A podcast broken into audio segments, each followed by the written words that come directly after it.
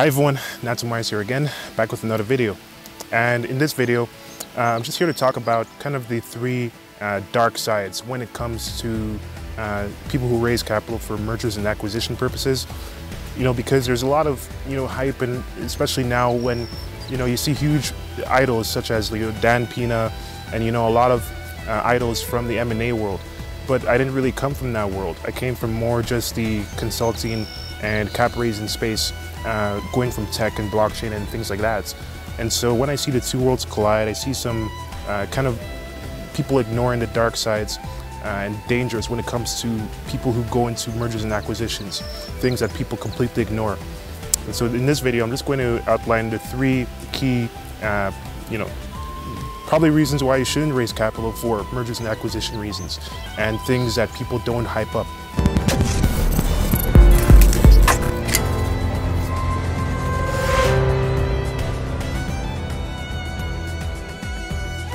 And so the first thing that you shouldn't raise capital for, or you should consider before you, can, you go down the routes of raising capital for mergers and acquisitions, you know, yeah, so people always sell you the idea that, you know, you raise capital for uh, you to be able to get, you know, for you, like you let the seller uh, pay for the loan that you're going to get to buy the business. And so if I were to bring everything down to the most fundamentals, that's what a lot of people, that's the idea a lot of people sell. But the problem with selling this idea is that um, if you think about things that create uh, innovation in companies, it's really, you know, the profit, a company's profit is what is what gives a company its edge, and it what it's what keeps it competitive in the marketplace. And so if you're telling, if you go to a company, if you just think about this, you go to a company and you say, hey, I'm going to, you know, use your profits to pay off a loan uh, rather than invest back into the business then I'm going to be less competitive in the marketplace. So the only thing that's going to keep this like, and there's some industries that are more uh, that that are more nuanced in this. There's some industries that don't have this winners take most markets, but there's some industries that are, and the new industries that are unstable, you know, that are, and industries like you know e-commerce and uh, you know people who have these Shopify stores that are doing M&A for, and or you know a lot of tech companies and so on. The market moves so fast, and so how can you take the profit and then put it, use it to pay off the loan of somebody who lends you money to buy a business rather than reinvest in the business so that you can maintain that competitive edge? So then what has to happen? What has to happen is you have to have a team to be able to back it. And if you have a team that, like a team that's that's able to handle it and able to keep it innovative. So the team has to be at least 10 times better because in five years after the loan is paid off for the, somebody to acquire the business, then what has to happen is the you know the the person has to uh, make sure that the business is still competitive in the marketplace in, in five to ten years, uh, which you know if it's in an innovative industry, it's not. And so that's why a lot of people you know look at asset-heavy businesses uh, or businesses that are in quote unquote quote unquote recession-proof industries, you know like construction and so on, because you know sometimes there's less uh, things are less competitive in the sense of the marketplace and you can afford to take out some profits. And so, you know, that's one dark side. And, you know, and it went into the second point of, you know, making sure that you have a team that is innovative enough to handle the deal and to, you know, take a deal in the right direction. Uh, because, you know, you have to have that competitive edge if you're taking out the profits of a company in order to pay off the loan of somebody who gave you back, gave you the money to buy the business. And so that's the second point.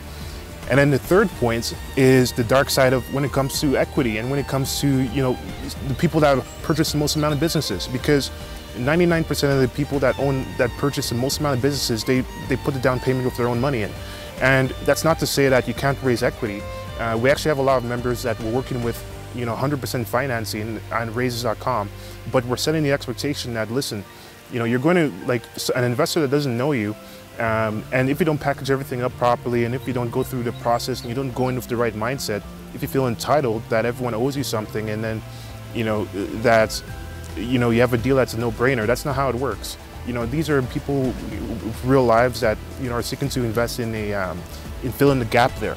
And so we work with people to do that, but people, you know, it's not really something that happens overnight. somebody that hasn't acquired a business before, that haven't, hasn't had a track record before in a particular sector, asking for 100% financing on a deal that they've never acquired in the past.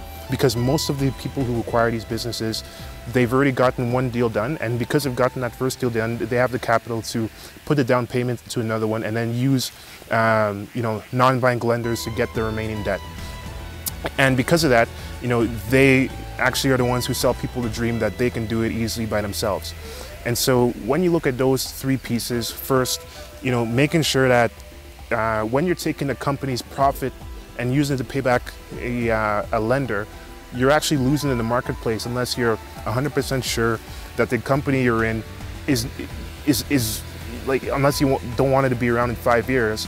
If you're not in a super competitive industry, this may make sense. Secondly, you have to supplement it with a team that can actually handle it.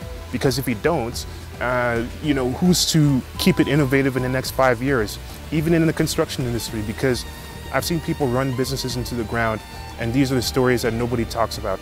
And then three, you know, understand that equity and getting investors is not a joke.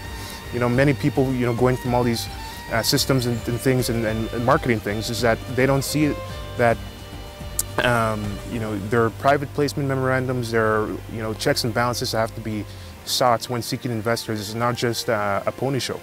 And so if all those three things, you know, yeah, make sure that, you know, look at the risks and benefits when it comes to people who are raising capital and uh, why people raise capital and why people who do the most acquisitions do the acquisitions they do and the benefits and the risks of using seller carry, of using the company's profits to pay off a deal because taking the money out of the company and not reinvesting back in the company or the employees, you're reinvesting back into yourself so that you can actually own a deal and, and start posting on Instagram that you run a company and sitting on a beach.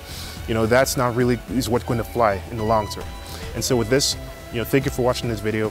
Head to raises.com if you want to learn more. And I'll see you in the next video.